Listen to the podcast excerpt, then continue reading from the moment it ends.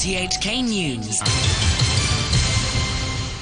It's 11 o'clock. I'm Robert Kemp. Tonight's headlines. Carrie Lam says there'll be another round of COVID relief for struggling businesses to be unveiled before Christmas. Authorities order COVID 19 tests for people who'd recently been to a Tai Po boarding house and residents of two public housing blocks. And the police say anti riot officers are now wearing high resolution cameras on their uniform. Chief Executive Carrie Lam says the government will ask the Legislative Council to approve another round of anti epidemic relief funding before Christmas. It will go to businesses hardest hit by social distancing measures. She didn't give further details, but the DAB has already said more relief for businesses isn't enough. It's urging officials to help people who've lost income because they've had to spend time in quarantine after coming into contact with COVID 19 patients. The party also says the government should make sure the funds benefit workers, not just employers. DAB, Star, DAB chairwoman Starry Lee said the government should be prepared to spend billions of dollars from its reserves.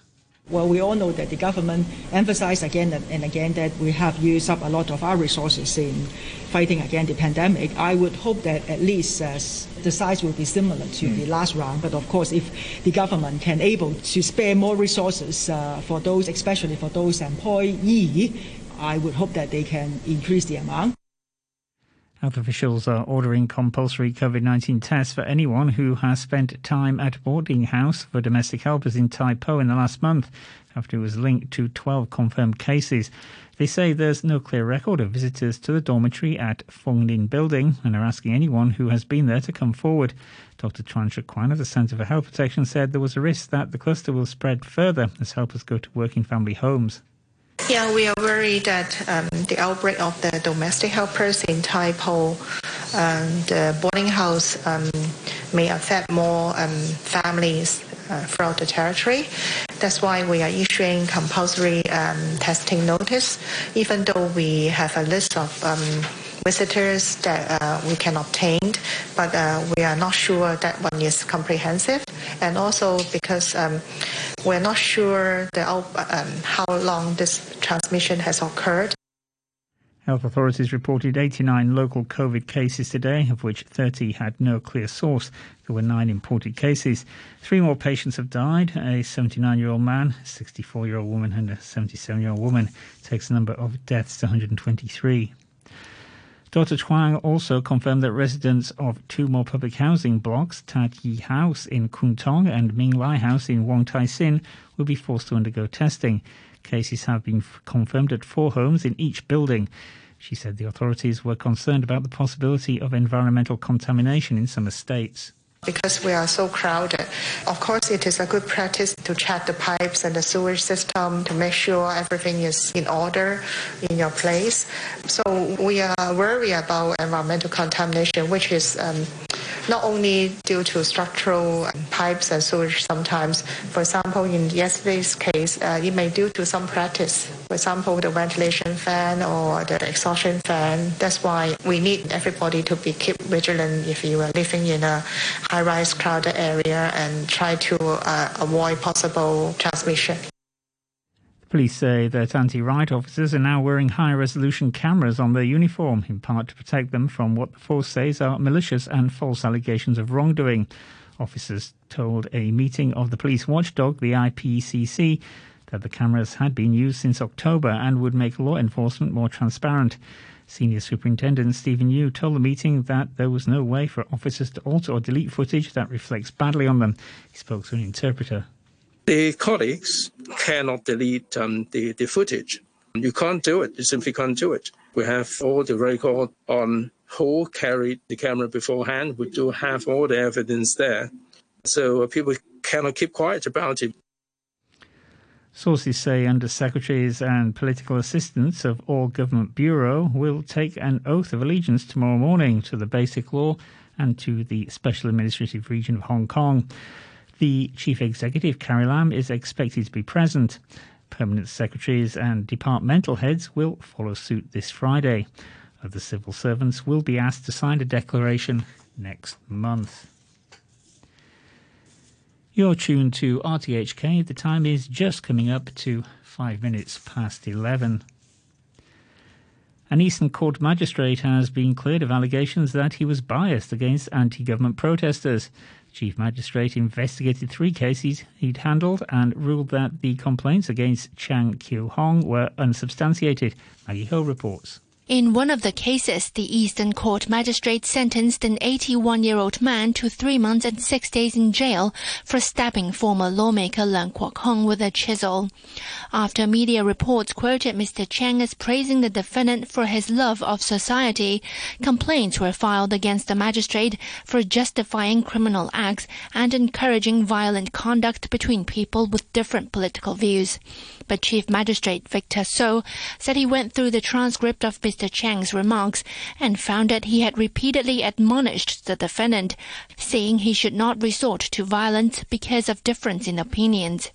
The Chief Magistrate said Mr. Chang had not expressed any views that indicates a personal or political inclination or gives rise to a perception of apparent bias in any of the three cases.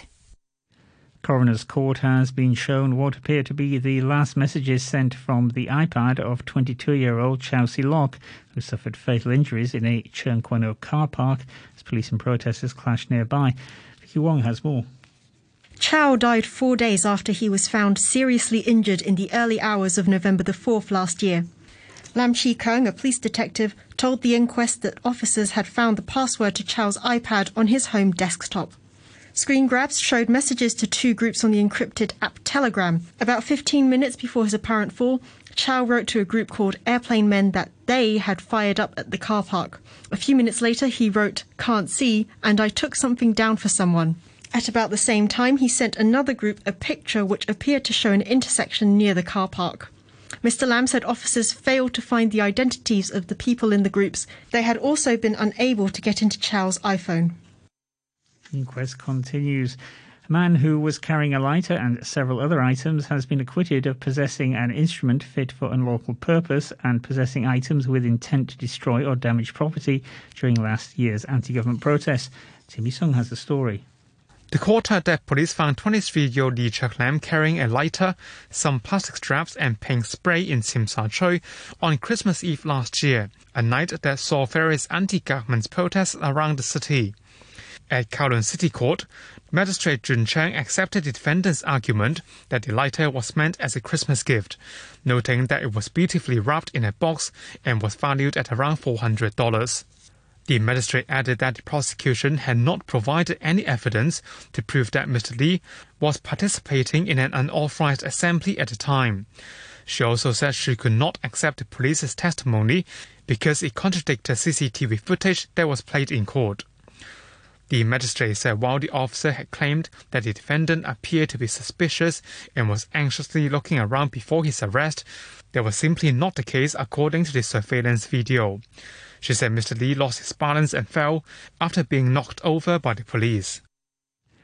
Authorities say they have smashed a syndicate that processed $880 million in crime proceeds. They say it's the largest money laundering case so far this year. Here's Natalie Ching. Customs officers say the syndicate involved a remittance company and an offshore firm. Three employees at the remittance company are suspected to have conspired with the offshore firm by deliberately not carrying out due diligence checks on customers over large sum transactions between May 2018 and April 2019. The three employees and the offshore company's director were arrested for alleged contravention of the Organized and Serious Crimes Ordinance as well as money laundering. Mark Wu is the head of the Syndicate Crimes Investigation Bureau. We do not rule out the possibility that the arrestee used this money service operator uh, to wire large of suspicious money to different overseas accounts. For example, property investment company, casino, and other overseas remittance company. The license of the remittance company has been suspended, with its bank's balance of about $16 million frozen. Authorities said investigations are continuing and there could be more arrests. Consumer Council says the number of complaints it's received about online supermarkets has almost doubled as the pandemic pushes more people to shop online. The watchdog said one problem its investigators found was excessive use of packaging, with items often wrapped in layers of plastic. Chief Executive Gilly Wong urged companies to strike a balance. When you pack, you have to make sure the product is in good quality, but on the other hand, the use of space and also the use of the materials for packing, if it is more biodegradable more easy um, for the environment, you know, to to uh, digest it, um, there will be a much better uh, balance when we can uh, offer the enjoyment of online shopping and also protecting the environment as well. Council said it also found evidence of poor delivery services and substandard products from online supermarkets. It also reported more than 4,000 complaints about low quality face masks. And customs, uh, customs officers have arrested the owner of a houseware retailer after some surgical masks sold at his shops were found to contain exceedingly high levels of bacteria. Francis Sitt has the story. Customs officers said the bacterial count of the face masks under the brand Powercom and imported from the mainland exceeded the maximum permitted limit by about 22 times. The masks were packed in bags of 10 and sold for $90 at shops in North Point, Tseung Kwan O, and Tsuen Wan. This came as the Consumer Council said the number of complaints it received about masks skyrocketed to more than 4,000 this year during the coronavirus pandemic. The Council's chief executive Gilly Wong said people should look for products products that are properly packed and labeled. If you sense any problems with the mask, for example, if it is really decolor, smells, or broken easily, then probably that may not be a very good model for you to continue to use. The watchdog has also carried out its own test on 30 models of masks and found that almost all of them provided basic protection during daily use, except one brand called Perfetta, which is made in Vietnam. Tests carried out by the council showed the particle filtration efficiency of the mask under this brand was only 86%. That's lower than acceptable standards. Police Commissioner Chris Tang says he believes the worst is over with regard to the anti government protests and that the national security law had created a safe environment. Speaking on TVB programme, Mr Tang said the law had not stifled dissenting voices and that the force would again allow protests once the pandemic was over. Actually, we are resuming the rule of law. Anyone contravene the law, and then we have to enforce the law, as simple as that. I'm sure in some days when the pandemic over, uh, there will be protests, and we will allow them because, you know, according to public order ordinance, we will issue no objection letter if we, our assessment indicated that there's no public order, there's no uh, national security uh, uh, uh concern. Of course, you know, they can um, conduct those uh, uh, activities. But as I said, I, I would believe uh, and I hope all those uh, you know protests will be uh, conducted in a rather peaceful manner. The European Medicines Agency has brought forward the date when it will meet to consider approving a German developed vaccine for use in the European Union. Several other countries have already started mass vaccination programs using the Pfizer BioNTech vaccine. The German Health Minister Jens Spahn said he wanted approval before Christmas. BBC's Jenny Hill has more. Jens Spahn was speaking as impatience grows here that this German developed vaccine is being rolled out in other countries, but not yet here in Germany. Um, we're told that hundreds of vaccination centres are now upstaffed and, and, ready to go, but of course they're just waiting on that final bit of approval. And Mr. Spahn was speaking in a press conference. He did say that the expectation within Germany is now that they might be able to start rolling out vaccinations before the end of the year. He's also said that they hope to get 60% of the population vaccinated by the summer. So they've got this big programme all planned, but they're just waiting on, on the final go ahead. The Australian Prime Minister Scott Morrison has described a reported ban by China on coal imports from his country as a lose lose situation. Call the ban as reported by state run Global Times newspaper, media speculation. Australia's Trade Minister Simon Birmingham did say such a ban could breach international trading rules. Our government is very, very concerned that these reports in Chinese state owned media about alleged meetings of largely Chinese state owned companies uh, suggesting that they would in some way boycott and discriminate against Australian product going into China could constitute a breach of China's commitments uh, to the globe. The mainland's factory output grew at the fastest pace in 20 months in November as a revival in consumer spending helped lift demand for manufactured goods. According to official data, industrial output growth quickened to 7% last month from a year earlier. Retail sales also saw a year on year rise of 5% last month, despite slightly missing analyst forecasts. Fu Linghui, a spokesman for the National Bureau of Statistics, says economic growth in the current quarter is likely to continue and be faster than the third quarter, and the mainland is on track to become the only major economy in the world that can achieve positive growth this year. Mainland detergent maker Blue Moon Group says its initial public offering here in Hong Kong tomorrow has been more than 300 times oversubscribed. It says more than 450,000 retail investors placed orders for the 747 million shares on offer at $13.16 each. That means the company is set to raise over $9.5 billion in the listing. Analysts said the value of the stock is already up about 14% on the grey market ahead of its debut. Reminder of our top stories tonight. Carrie Lam says there'll be another round of COVID relief for struggling businesses to be unveiled before Christmas. Authorities order COVID 19 tests for people who'd recently been to a Tai Po boarding house and residents of two public housing blocks. And the police say anti riot officers are now wearing high resolution cameras on the uniform. The news from. RTHK Radio 3. It's time now to at stories covered in this evening's Newswrap programme. Chief Executive Carrie Lam says the government will ask LegCo to approve another round of anti-epidemic relief funds before Christmas, aimed at businesses hardest hit by social distancing measures. She didn't say how much it'll involve and who will benefit, but said more details would come when documents are submitted to LegCo by Christmas Day. Annemarie Evans asked Simon Wong, the president of the Federation of Restaurants, if the further round of relief funds come as a surprise? Well, we actually expect the government would roll out the anti-epidemic fund uh, shortly before Christmas time. And uh, this is very critical for, well, those industries are heavily uh, in, uh, affected by uh, the measure. So we, we are actually looking forward uh, to the announcement shortly. How much money do you feel that the sector needs from the government? Well, at least uh, the government should adopt the third round uh, of the relief fund um, as a reference.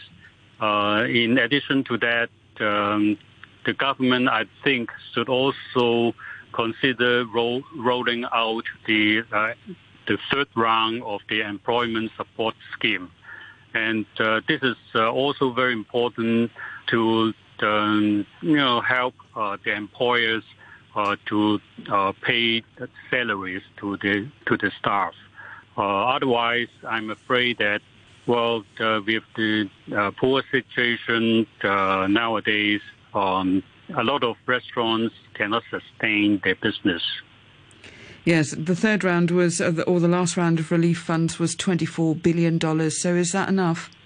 Well, 24 billion I don't think this is a very big amount of uh, if it's mainly for uh, the uh, seriously affected industries because the government at this time, I don't know if the CE is willing to roll out the, as I say, the uh, employment support scheme. And um, adding this scheme to the 4.0 uh, relief fund, I think the amount should be more. For example, if what we are uh, calculating and hoping that the government would, you know, support us, the total amount might be uh, a little bit more than uh, 30 billion. And that should be the, enough uh, for the time being. So that would compensate for the loss of business during the holiday season due to the social distancing measures? That's right. With the uh, very strict uh, social distancing measures, I see, I seeing that um, a lot of restaurants uh, have uh, their business dropped uh, very much, and some uh, even have to temporarily close down their business because uh, they simply cannot afford to pay the staff. They, you know, um, they would rather just pay the rent to the landlord. But then, if the government do not give out the relief fund uh, very shortly, then they are all, they are uh, still in a very difficult time, and uh, they may not have enough uh, cash flow, for example, to pay for the rent and uh, pay the, for the salary. And of course, February, you know, you're going to have uh, the Lunar New Year where shops and restaurants usually shut around that time. So, do you feel that this fourth round will help ahead of that? Well, I think this fourth round of relief fund can only sustain uh, the business for p- perhaps uh, two months' time. And while, but afterwards, what are we going to do if um, uh, the uh, uh, pandemic uh, is still going on. And if we don't have the vaccine at that time, what are we going to do? We have to rely on the government to help us on, you know, in terms of uh, recovery of the economy and also helping us at this uh, difficult time. BBC News has seen information which suggests that hundreds of thousands of people from ethnic minorities, including the Uyghur community, are being forced by mainland authorities to pick cotton in the far western region of Xinjiang. The mainland government says claims of forced labour are entirely fabricated. BBC's John Sudworth has this report from Xinjiang, a region where foreign journalists are closely monitored. The documents show the scale in which Xinjiang's minorities have in recent years been marshalled into the fields. 150,000 pickers sent to one area, almost a quarter of a million needed in another. They also show the level of control they're under. Workers are transported in groups, accompanied by officials who eat, live, study and work with them and provide thought education during the picking. one day my family will disappear from this world. Mahmoud, not his real name, left Xinjiang three years ago, but his family still lives there. My mom told me like even in December last last last year, she's picking the cotton uh, for the government officers, and no one can refuse. Dr. Adrian Zenz, the researcher who unearthed the documents and who's a senior fellow at the US based Victims of Communism Memorial Foundation, believes they have major implications for the global fashion industry. I think it's, an absolute game changer. Now, for the first time, we have comprehensive evidence of a government-wide Xinjiang region-wide scheme of coercion for picking cotton. In a statement, China said all work in Xinjiang was on the basis of free will, adding, The smiling faces of Xinjiang's ethnic groups are the most powerful response to America's lies and rumours. South Korea has banned activists from using balloons to send propaganda into North Korea. For years, huge helium filled balloons, several metres long, have been used to carry leaflets across the border criticising the regime in Pyongyang. MPs passed the ban despite fierce criticism that South Korea is sacrificing free speech. As the BBC's Michael Bristow reports. These leaflets have been sent over the border to North Korea from South Korea for, for decades now. And a couple of years ago, Moon Jae-in, um, the president of South Korea, he promised his counterpart in the north, Kim Jong Un, that he would stop this activity. Finally, that's what happened. Um, a law has been pushed through the South Korean parliament, and among the things it bans is leaflets going north, but also, importantly, lots of other things, such as information on computer sticks, um, goods. People used to send small radios, instant noodles, even choco pies, little chocolate biscuits, um, which were very popular in North Korea, apparently. All kinds of things used to be sent north. All of those things have now uh, been banned in the name of improving relations with North Korea. South Korea is an open, uh, democratic society in which people feel they ought to be able to do what they want to do. And telling North Koreans about the kind of regime they live under is one of the things they think they think they ought to be, allowed to do. Um, so there's a free speech argument. Also, the South Korean government has been criticized by human rights groups and uh, people inside uh, South Korea because it's pandering, they say, to the North Korean government. This is an authoritarian regime which treats its population very, very badly indeed. And Moon Jae-in, in trying to acquiesce to North Korean demands to stop this, these leaflet campaigns, is essentially just playing along with a, a government it ought not to be bowing down to. When the Philippine journalist Maria Ressa originally set up her news website Rappler back in 2012, she might not have perhaps imagined where she would be now, facing eight arrest warrants over stories she has published exposing alleged corruption and official incompetence. In fact, she's just been in court today on a new libel charge. She was originally found guilty in June of cyber libel, and she's now appealing against that verdict. But she's in court again over another charge. She speaks to the BBC's Carly Sharp. so this is similar to, to the cyber libel case. Look, I have nine arrest warrants. In order to stay free, I had to post bail nine times, and I have done nothing but be a journalist. Right? Uh, the first cyber libel verdict, which you did carry June fifteenth, I was convicted along with a former colleague uh, for a story that was published in 2012 that I didn't write, edit, or supervise for a law that didn't even exist, that did not exist in 2012 when it was published. Uh, so that was pretty Kafkaesque. Uh, and this case is was filed by the same businessman. Um, it went through a hearing at the prosecutor's. The prosecutor heard it and has decided to file the case in court, a criminal case. That's why I got my ninth arrest warrant.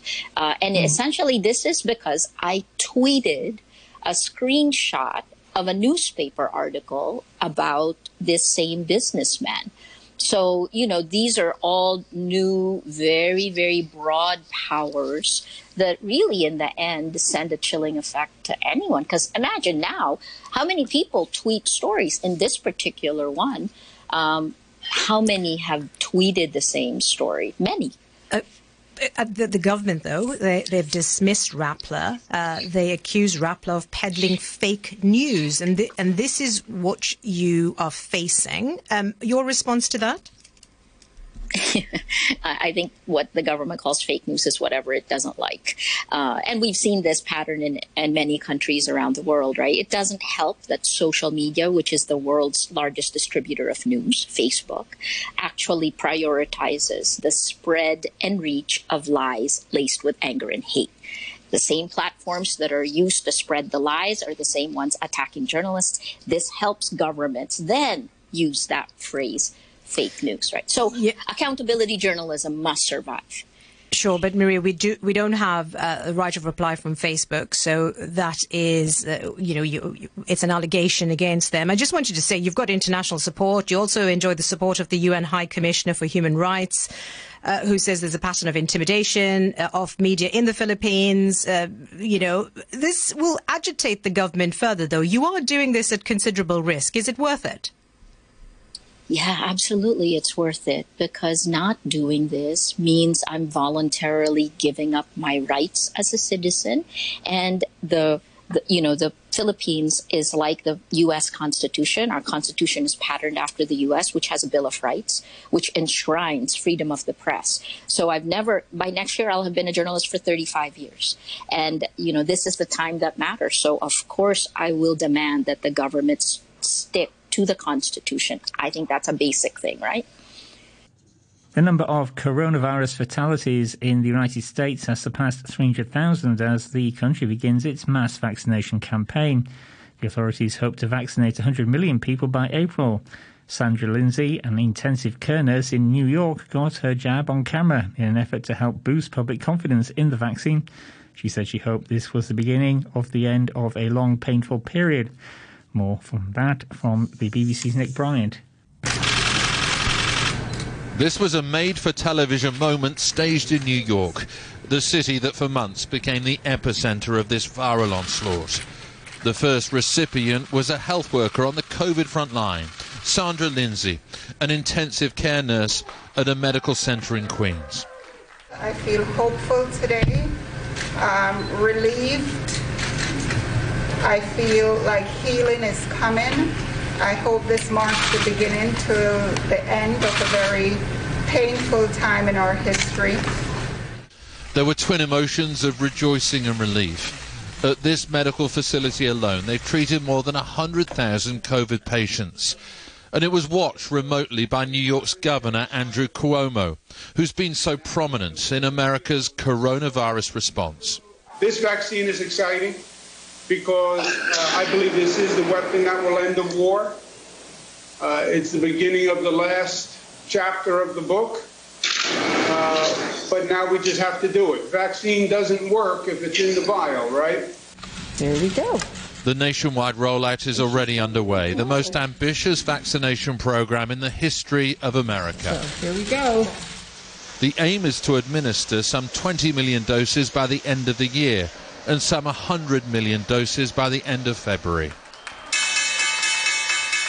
The vaccine is a shot in the arm for the US economy, and they were punching the air when the New York Stock Exchange opened for trading.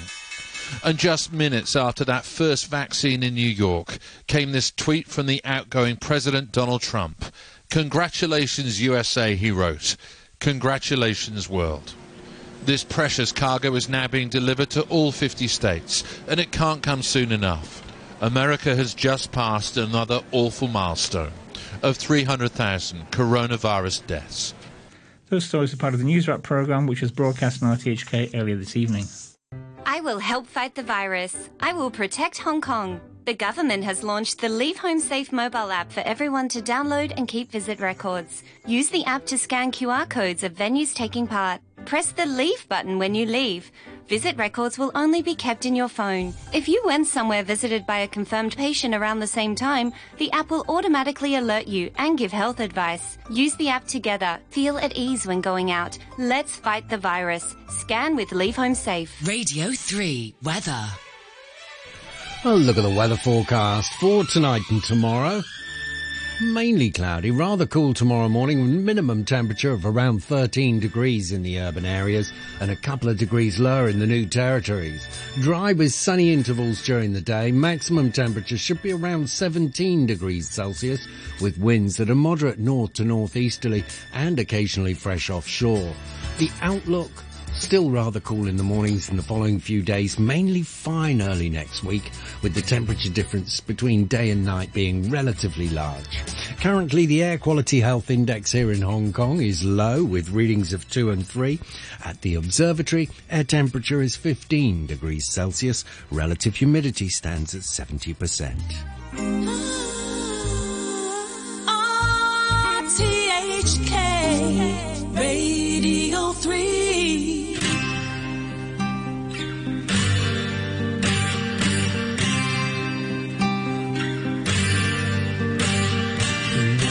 the days I told myself my life would be my own. And I leave the place where sunshine never shone. For my life's too short for waiting. When I see the rising sun,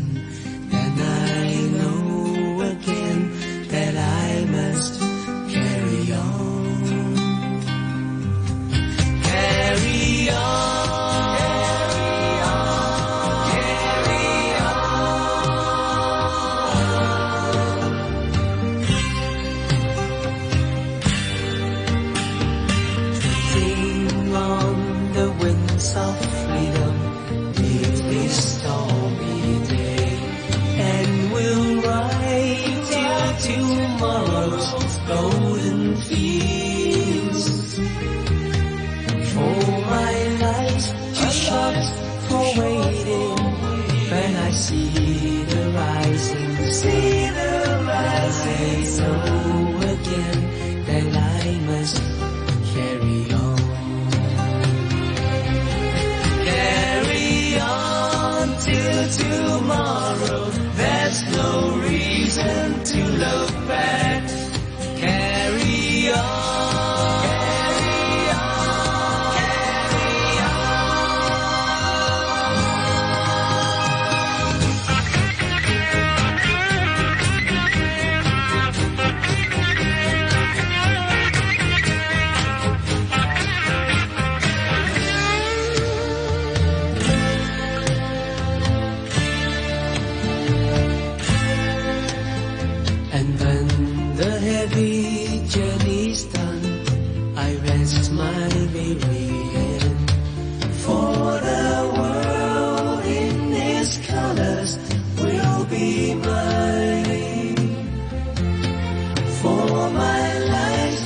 life for waiting.